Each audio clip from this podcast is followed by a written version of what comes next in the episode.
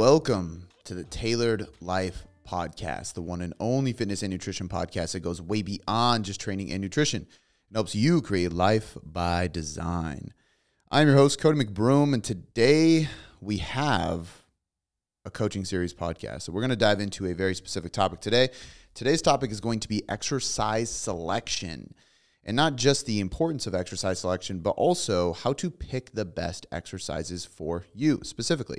So this is really going to be the um, the in the most truest sense, like what does exercise selection look like from an individuality perspective or an individualized programming aspect, right? So we're getting like down and deep with the core of tailored coaching. Um, and yes, pun intended and plug intended as well because I love my company and I love my people. But um, nonetheless, we are going to specifically talk about um, the different aspects. There's seven of them. There's different aspects of what matters most for exercise selection and why it even matters in the first place.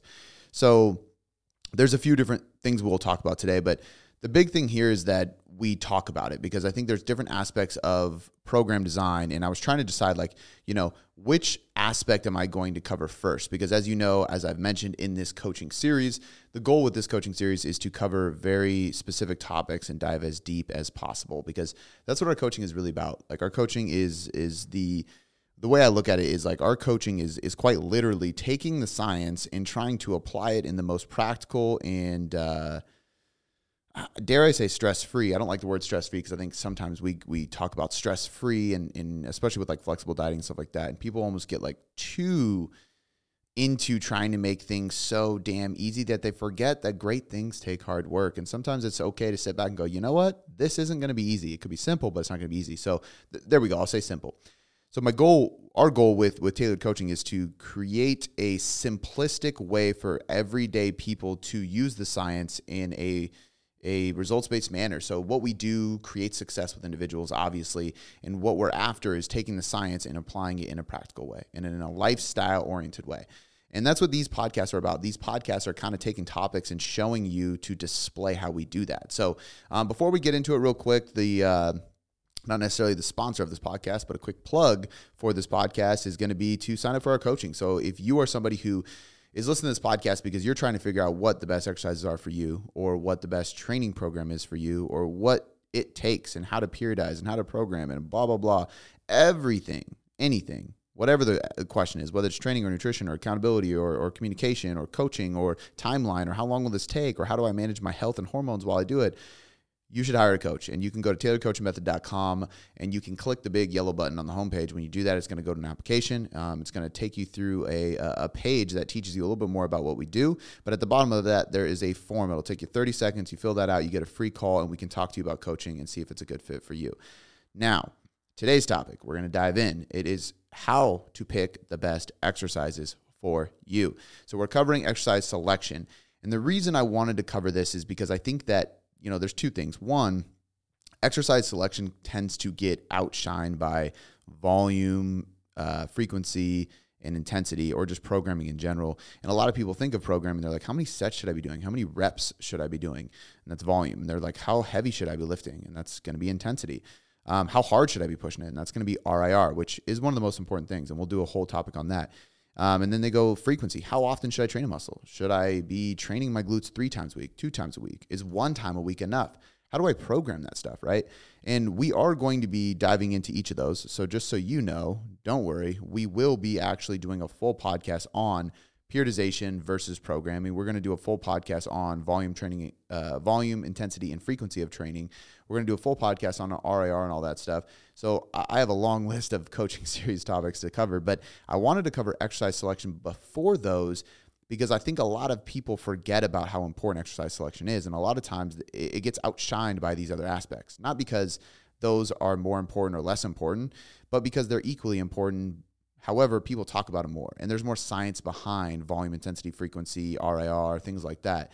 And it makes sense if you think about it, because how it's very difficult to assess or or research exercise selection when it's such an individual thing.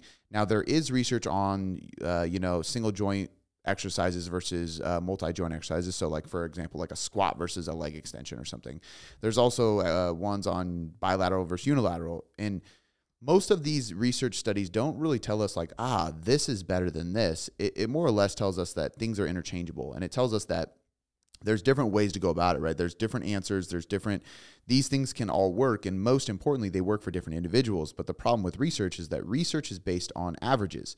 Coaching is based on individuals. So when they look at a study, it's not that the study's wrong or it's not helpful. It's actually extremely helpful and it gives us kind of like the backbone of of our theories and, in what we're going to dive into with clients when we coach. However, research studies are based on averages. So we know that they're taking a huge group of people and they're trying to pull the average amongst all these people in order to give the best general advice. Whereas when we're working with the individual, it is an individual. And therefore, not every study, especially studies on exercise selection, are, is going to apply. So part of the reason is that.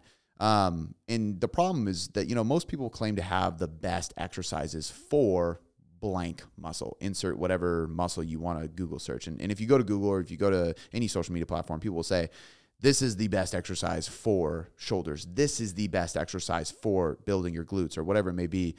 Um, and you will see a lot of my content, not to like toot my own horn, but say, this is a great exercise for chest or glutes or shoulders. Or this is a great exercise for glutes if you have long femurs. This is a great chest exercise if you don't have machines. Like there's there's caveats to everything because there's not a blanket statement. Like the bench press isn't the best chest exercise. It is for some people, but it isn't for others, right? So it, it really is context specific. So we can't say that blank is the best exercise for blank muscle indefinitely, which is you know, really, it's just an ignorant thought from an inexperienced trainer. And that's why I wanted to do this podcast because I wanted to explain like there's more to it. And when you work with so many people like I have over the years, you begin to realize that the best exercises for different people are always different. And it's for a, a multitude of reasons limb length, flexibility, mobility, limitations with those two, uh, neurological efficiency. So, how skilled you are, uh, skilled you are at the movement, um, your experience level, your preference, what equipment you have available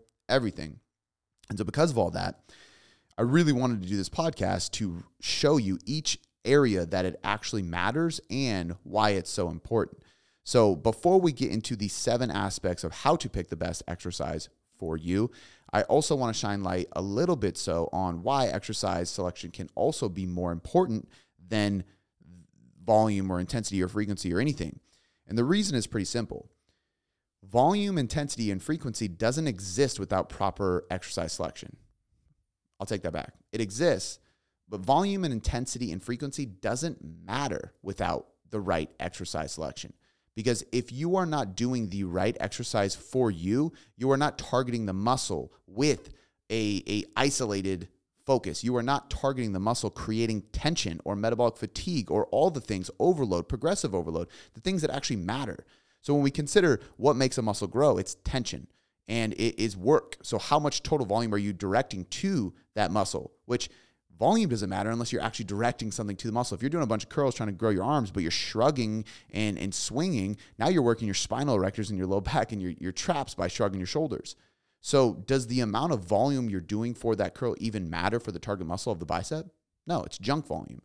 Whereas if you were very articulate with your exercise selection, you can pick the best exercise for your joints, for your mechanics, for your form, for your technique, for what makes you feel good, what allows you to accumulate the most volume while still recovering, what allows you to do the highest level of intensity or load without banging up your joints, what allows you to repetitively train the muscle with a high frequency without banging up your joints or having neurological fatigue, so on and so forth, right? So, all these aspects only work efficiently if your exercise selection is dialed in. And to go beyond that, obviously, exercise form is very important. However, there's certain people who are just not going to do well with certain exercises. And I see this all the time. We have people who are almost so technical with exercise execution and form, which isn't a, a horrible problem to have, but they're so, so unbelievably OCD about it that they don't have a hard effort or intensity. They're so afraid of swinging or using any momentum or not being perfect that they're not even overloading the muscle. And sometimes people will spend months working on an exercise, trying to perfect their form and get so proficient and, and skilled at a specific exercise or movement pattern, just to realize later on that that exercise isn't the best exercise for them because their joints don't match up to what that leverage is, or their body is just not designed to squat that way, or curl that way, or press that way, or whatever it may be. Because if you have really long arms, I'm sorry, but the bench press is not going to be the best way to overload your chest because your triceps are going to slow you down. It's a much further distance to travel with long arms than with short arms. So you're going to be better off doing single arm movements or fly based movements, so stretch based movements, right?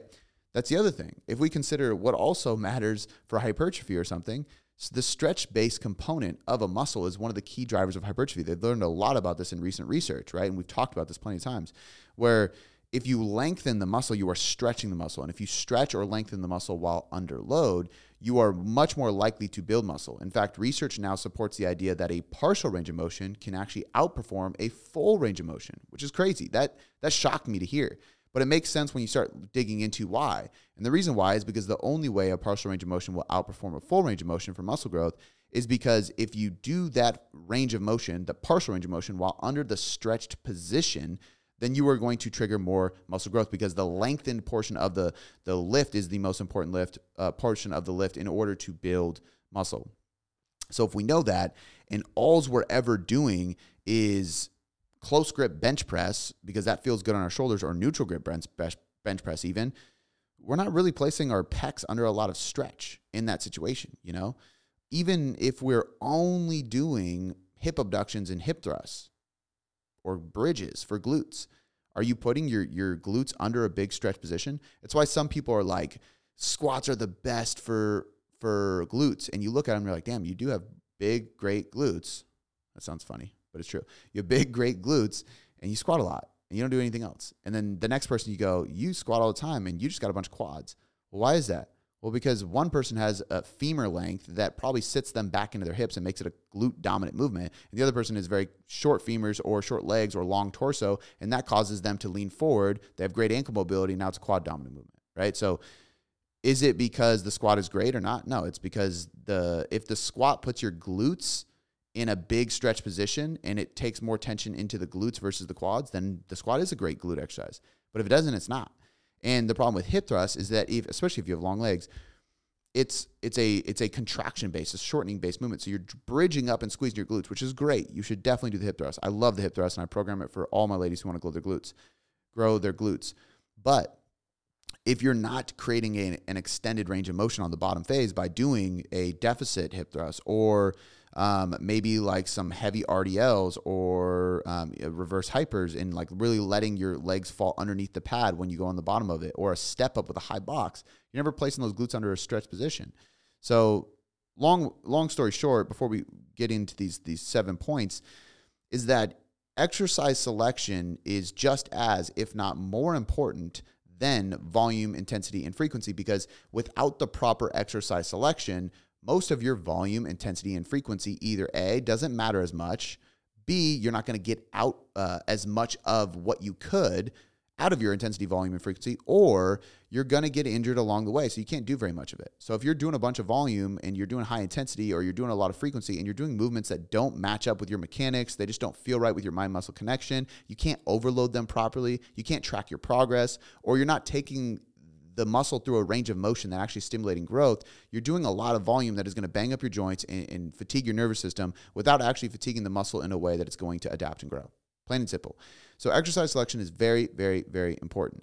It's important for you to understand and, and, and focus on before trying to overly commit to improving your execution and form because if you're doing so on the wrong movement, it's not for you we all know those movements that just don't really agree with us. Why spend time trying to get really good at that movement if it's just not a good movement? And usually the answer is because so and so said this is the best movement, and so and so programmed this movement. And this is why I have a very open dialogue with my clients and I say, hey, make sure that you're telling me what feels good and what doesn't. Because if something doesn't feel good, I'm going to try to help you figure out your form. And if we go multiple weeks in a row without it clicking, or even if your form looks great on my end and I and I can't see any issues with it, but you're not feeling the muscle, we're to remove this exercise because there's a million exercises we can use. You know, and this is something that's to be implemented in the Tailored Trainer as well, which I'm very excited to announce is going to be releasing soon. Like we've been working very, very hard. I've I, I have meetings every week for this app, and it's coming together. It's going to be really dope. And I've signed up for so many different workout apps over the last year, and I promise this is going to be better. I'm so excited. But there's going to be some video content in there that's very exclusive to the app, and one of them is is going to be me showing you how to do this properly. So if you're following a program in the Tailored Trainer and it calls for an exercise and that exercise does not work well with you, I'm going to teach you how to use a different exercise, even if that exercise isn't listed as a substitute in the workout, which I will have in there so you can swap exercises easy. Um, but again, that's going to be based off of what I generally know from working with a lot of people. So, okay, that's a uh, a long-winded explanation as to why this this matters. Now we have to determine. So this as an exercise selection. Now we're going to run through the seven things, and I, and I actually don't think this podcast will take too long. So bear with me. I think this will be. We'll probably be a, a 30 minute podcast or so, which is going to be great for you, which you already know. I don't know why I'm saying that because you looked at the time before you started the, the fucking episode. So, anyway, what matters, right? We know that exercise selection matters, but how do you determine the best exercise? So, I, I've hammered you guys and inundated you guys with all the information you need. And now you know, okay, exercise selection matters. So before I go into what training split should I do, what kind of, um, and I shouldn't say that because you got to have a training split so you can start laying out exercises, but how much frequency should it have and how much volume should it have and what should my intensity be and, and should I overly focus on form if it's still not working? All these things I just went over. You know how important this all is now. But now you get to a point where you go, okay, well, how do I determine what those best exercises are? I know I need to find those best exercises. How do I figure that out? Like, what do I got to do to make sure I know, okay, this is the best exercise for me. And that's what I'm going to teach you right now. So the first thing is you got to pick your goal, right? So what is your goal? That's number one. And for the context of this episode, we're going to stick with hypertrophy as the main goal for a few reasons. Number one, that's the main thing I give a shit about. I've, I've, if I'm being completely transparent, I've I've dug into I've I've trained for strength multiple times. I've uh, I I committed to a powerlifting meet. I actually paid for it, so I lost my money on that one. But um, I started getting kind of banged up, and I was so busy with the move and everything, I couldn't commit to it. So if you guys missed the episode where I talked about quitting on my goal of, of going to a powerlifting meet, um, now you're hearing it but I uh, my knee was just acting up and I was moving, so I wasn't able to get all my training sessions in. The end of last year and the beginning of this year were so hectic for me that I wasn't fully able to commit to a goal like that.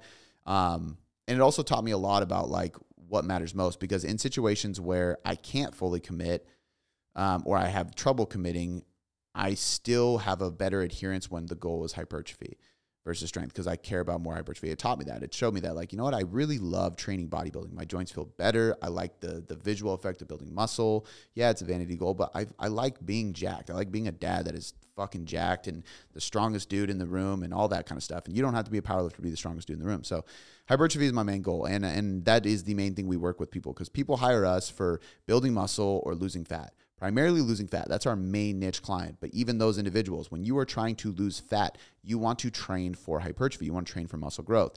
Um, so it's important to know that. So we're going to stick with that for the, the main point of this. So first, you have to pick a goal because you know um, when you pick a goal, it sets the stage for how we assess the best exercise. Essentially, like it kind of is that foundation. And the more specific your goal gets, the more specific the exercise selection will be. Um, and so, for the sake of this podcast and just being direct, like I want to cater to what you guys are typically more focused on, which is going to be hypertrophy, but um, we can still discuss strength and we can still talk about strength because the reality is, that you know your goal being strength doesn't change this philosophy or this method of, of choosing the best exercise as much at all. So we can kind of cover both but if you don't know what your goal is it's hard to determine the next six things. So number one is is picking your goal because if you know it's hypertrophy then you know like i said earlier the the the the aspect of a range of motion that increases the likelihood that you will place the muscle under a stretched position while under load is greater, then that's going to be a better exercise versus uh, an exercise that doesn't really focus on that, but has a fast contraction rate or is specific to the thing you're trying to get strong in. So if you're trying to get strong in squatting, you need to be doing squats. You don't want to pick a squat that allows you to create a big stretch on your quads or glutes. You want to pick a squat that allows you to accomplish a range of motion that feels good on your joints and allows for the heaviest load. So you, this knowing this is if my goal is strength, I got to focus on the things that are most important for strength. If my goal is hypertrophy, I'm looking at how do I create more tension on the muscle, not more load for the nervous system. How do I create a bigger stretch so it breaks down the muscle tissue? Versus strength is like I don't really want to create a big stretch because it's going to increase fatigue and not allow me to perform at a fast rate or have a lot of peak output when I'm performing the squat because I'm sore. Whereas with muscle growth, I don't care if the weight drops a little bit if I'm sore from accomplishing what I want to accomplish or I'm fatigued from accomplishing what I want to accomplish to get to my goal.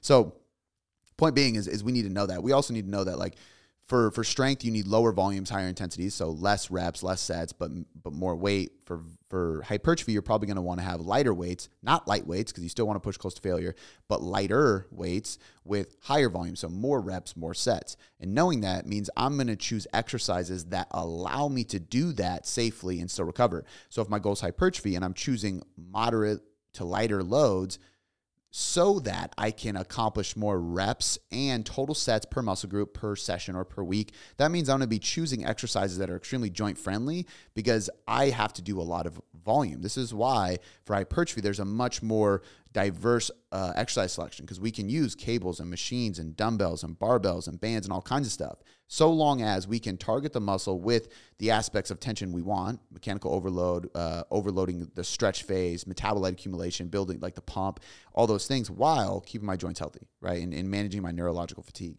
So knowing your goal is very very important. It kind of sets the stage for everything else. And then after that we get into number two which is goal specific movement patterns.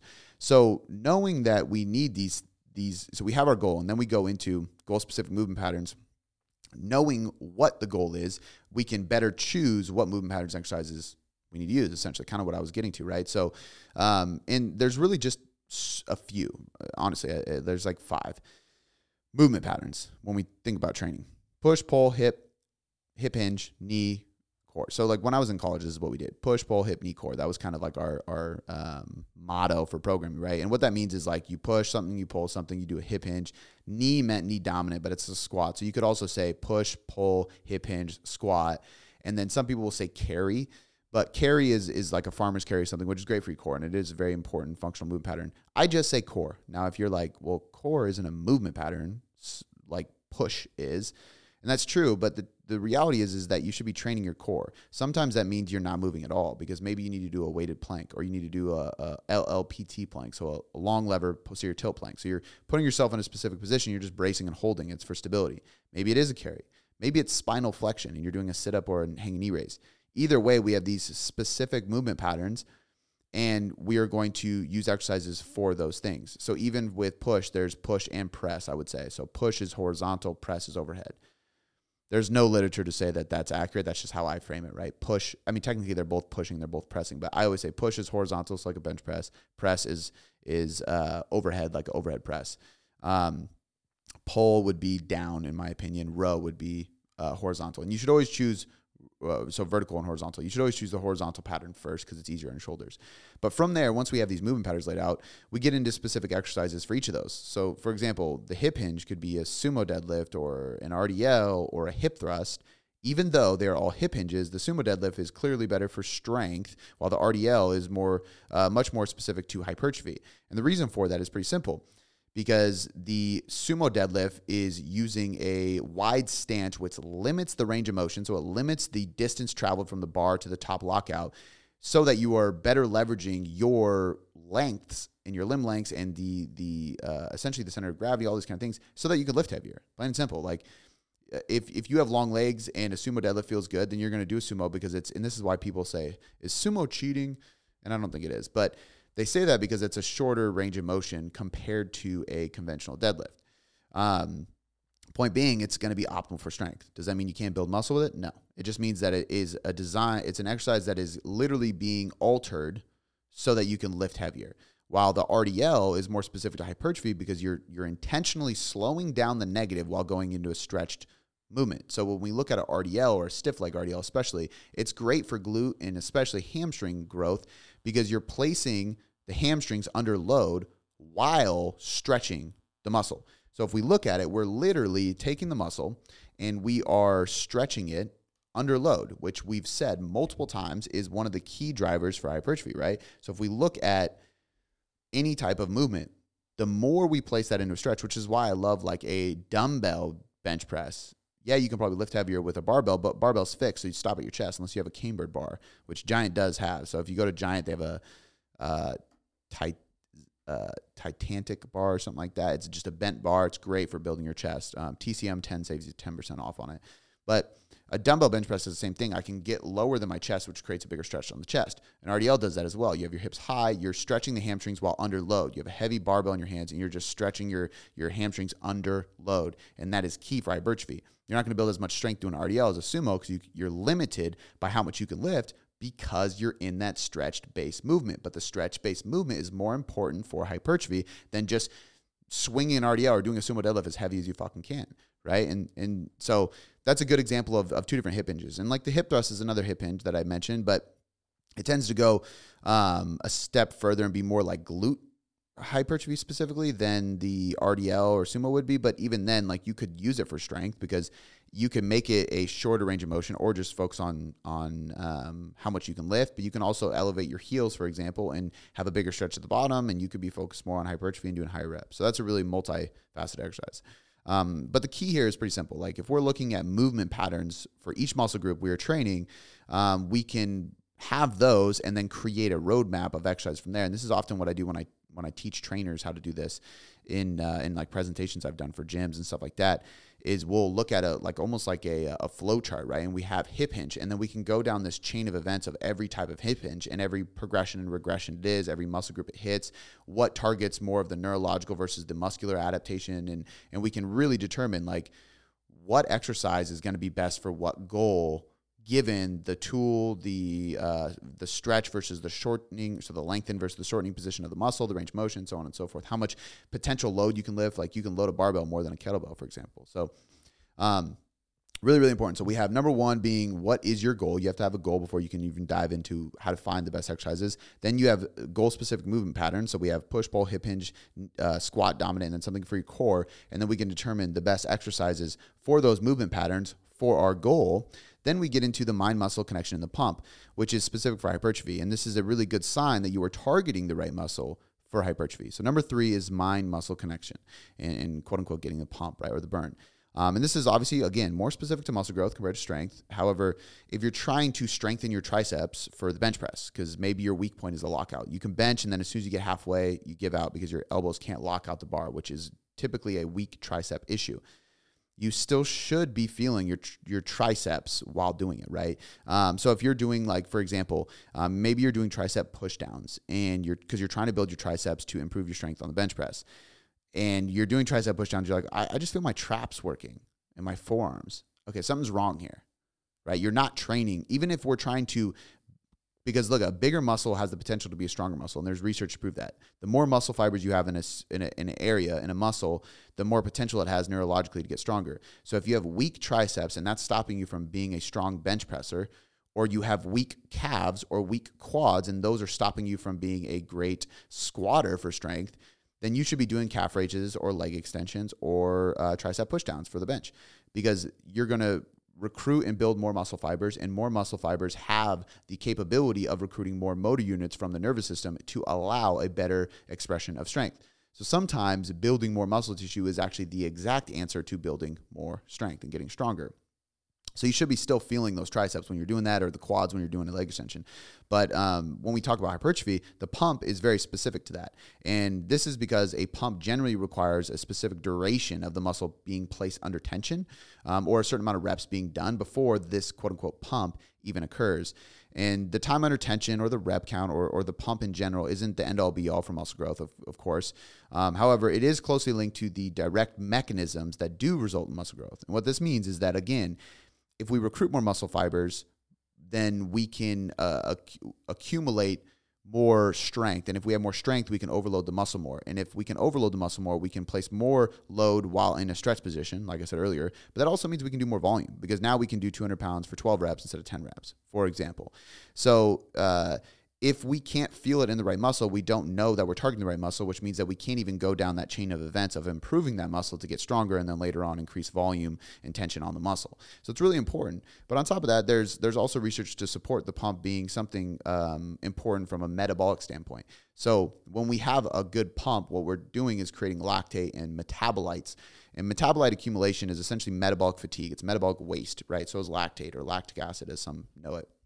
And when we accumulate this lactate and we buffer it out, or we accumulate metabolites in the in the, the muscle, and we're creating a pump and a burn and a fullness, we are literally creating metabolic fatigue in the muscle. We are accumulating metabolites, and there is direct research that supports metabolite accumulation or metabolic fatigue or even lactate specifically to growth of that muscle tissue. It's bringing more blood flow in there, so on and so forth. So the pump is not only a great learning tool to let us know, like, hey, this is a good exercise for us to choose in our program because I can feel it.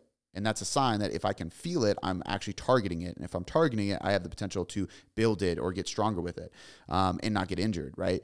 Uh, and then the other aspect of it is is that the pump that you're feeling is actually directly tied to muscle growth. So Arnold was correct. The pump is important.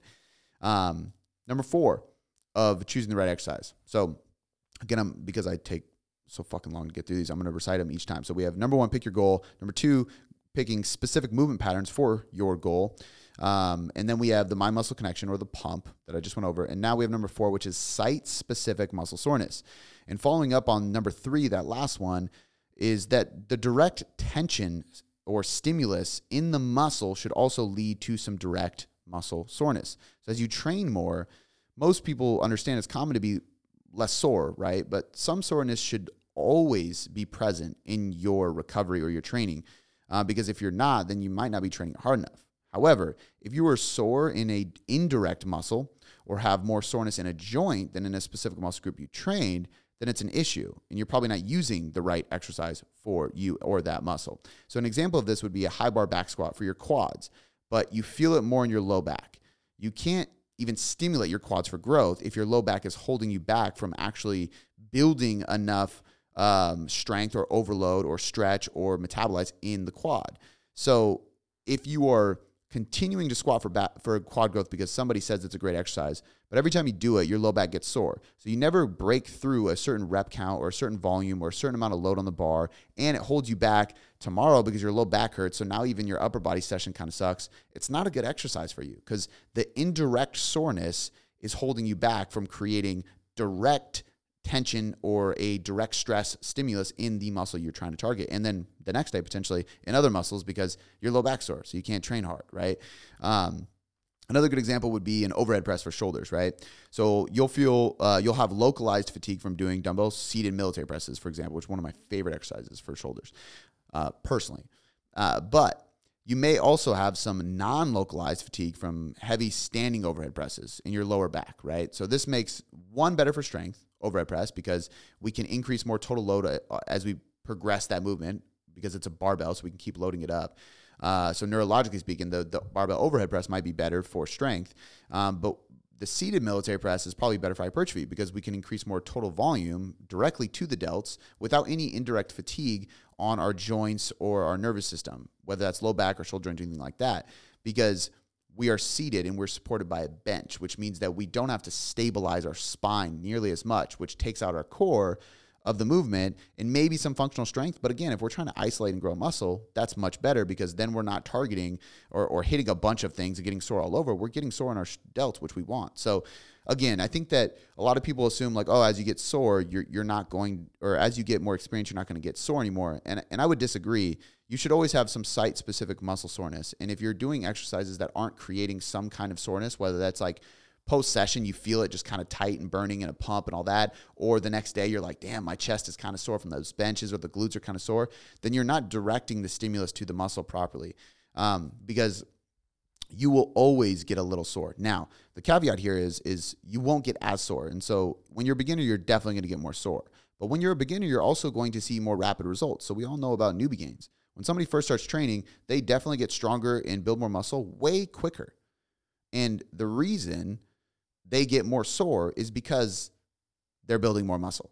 So they're causing more direct damage to a muscle in a more rapid sense because it's a very novel stimulus. So their body's on overdrive for recovery and therefore they're building more tissue.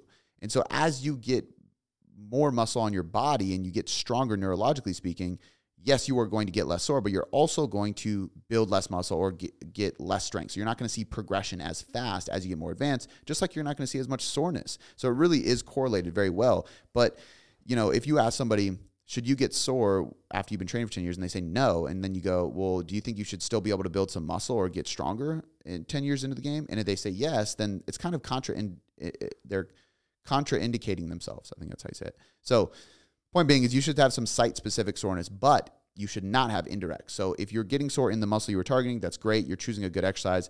If you are getting sore in indirect places, be that your traps from doing tricep push downs, which shouldn't happen, or maybe your lower back when doing overhead presses, then it's it might not be the best exercise until you a address the issue causing that dysfunction, or you just pick a different exercise because that exercise isn't right for you. Let's say so.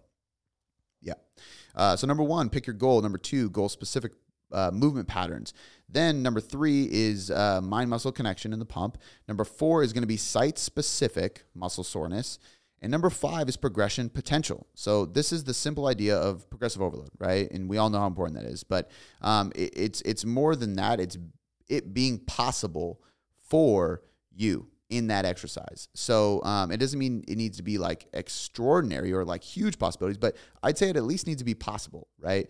However, you should be seeking out exercises that are more than possible. They're almost guaranteed to allow progression over time if you can. So for the small amount that cannot progress load um, by load at a certain point, you can progress them by changing tempos or adding pauses and pulsing at the bottom, getting more of that part that partial stretch partial range of motion in the stretch position or adding more volume. Uh, but the point here is that if a movement can no longer be progressively overloaded in some way, it's likely time to change the exercise.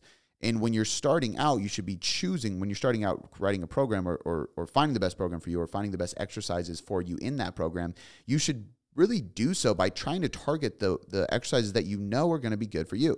So, for example, if I do a dumbbell bench press, I'm going to ask myself all these questions, right? So I'm going to say, okay, is my goal hypertrophy? Yes. Is this a good exercise for that? Yes, it is because I can create tension. I can I can uh, make sure I'm getting a big stretch on it, so on and so forth. It feels good on my joints. I can feel the, my, all that. Um, it is very specific to the pushing movement pattern and is specific to my goal. Great.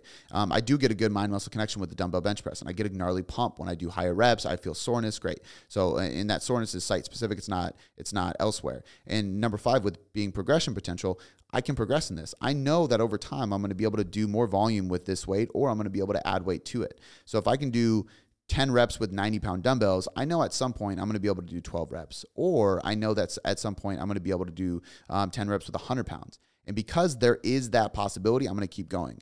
And I'm not going to change that movement as often. I'm going to choose it because it has a great progression potential as well as those other aspects I already went over. And I'm going to keep it around because of that progression potential because I know I can keep it and still progress versus something like a, if we use the same muscle group, a chest fly, right? I know that a, a chest fly on a cable machine, I'm not going to progress that too much. I can progress it by changing the tempo, changing the angle, going decline, going straight ahead, going uh, incline. I can change the grips I'm using so my hand position is different. Those things are going to create novel stimulus stimuluses, and I'm going to change them more regularly, right, block to block, versus keeping the fly as a movement pattern always. So there's there's levels to it, and I think the big key is the progression potential being higher is a very good thing for overall muscle growth, and you're going to get more out of those movements. And the ones that don't have as much progressive potential, you either don't do them or you don't favor them. Meaning, if I if I'm short on time, I'm definitely going to choose the ones that have more potential for progression over the ones that don't. But also, I'm going to make sure that I am changing those ones out more frequently. So again, a lateral raise or a bicep curl or a tricep pushdown, you can change these out way more often because you're not going to keep adding five pounds to your tricep pushdown until you're pushed down the whole fucking cable stack, you know. And if you are pushing down the whole cable stack, which some of them you can, like I know my, um, in my gym, my, my free motion one, I am. So I need to choose different variations in order to keep stimulating my triceps. So yeah, progression potential is number five. Number six is going to be the SFR curve. So this is created by Mike Israetel, and uh, SFR stands for stimulus to fatigue ratio. And I love the way this is broken down. But SFR is really just a way of determining an overall uh, an exercise's overall value in your program. Essentially, it it takes some of these already covered points that I've been talking about and puts them into a much more compressed and like comprehensive. Uh, I mean, it's a system, right? And if the stimulus is very high, this is the system. If the stimulus is very high and the fatigue is moderate or low, it's a great exercise for hypertrophy. But if the stimulus is very low and the fatigue is very high, it's probably not the best hypertrophy exercise because you cannot consistently do enough of it or do enough volume essentially to actually grow because volume is a key driver of hypertrophy, right? So we know this. Now, This is why deadlifting for muscle growth isn't a great idea, in my opinion. It's there's a huge neurological stimulus for strength, um, but it has a massive fatigue that comes along with it. So unless strength is your main goal, it just doesn't really make that much sense because your joints and your nervous system are going to be slammed. They're going to be taxed. So it makes it a great exercise for strength. That's why you don't do it all the time, and you can lift a lot of weight, which is important for the nervous system. But hypertrophy is about isolated tension on the muscle. And if we're doing deadlifts for isolated tension on the muscle, not only are we going to hit everything on our body because it's like a little lats, a little glutes, a little hamstrings, even some quads, depending on who you are, a lot of grip, traps. You're spreading out the volume across your whole body, which means it's not going to isolate or build any one muscle very much, but it's going to tax your nervous system a ton. Now, if your goal is both strength and hypertrophy, then I think it does have a place in your weekly program, and I often write it for like power building programs. Um, but if your goal is primarily hypertrophy, you're going to want to choose exercises that have a good SFR curve, a good stimulus to fatigue ratio. And that means it stimulates my muscle. So a um, a chest fly, very high stimulus. I can feel it. All these things I've been talking about. I can progress it. I can feel a good pump. I have direct soreness, not indirect soreness. Um, I'm I'm hitting the muscle clearly. There's no question about it. I can do enough volume. I can have a high frequency because it's not a lingering soreness. All these things I'm talking about. The the stimulus is great, but all those uh, the the negative things, the fatigue rate of my nervous system, of my joints, of the muscle taking too long to recover, all those things is low. So stimulus high, fatigue low, perfect. Stimulus low, fatigue high, not perfect. At least not for hypertrophy. And the final thing is very obvious, and that's injury risk potential. So you know, you got to consider the injury risk of every single exercise you're going to put into your plan.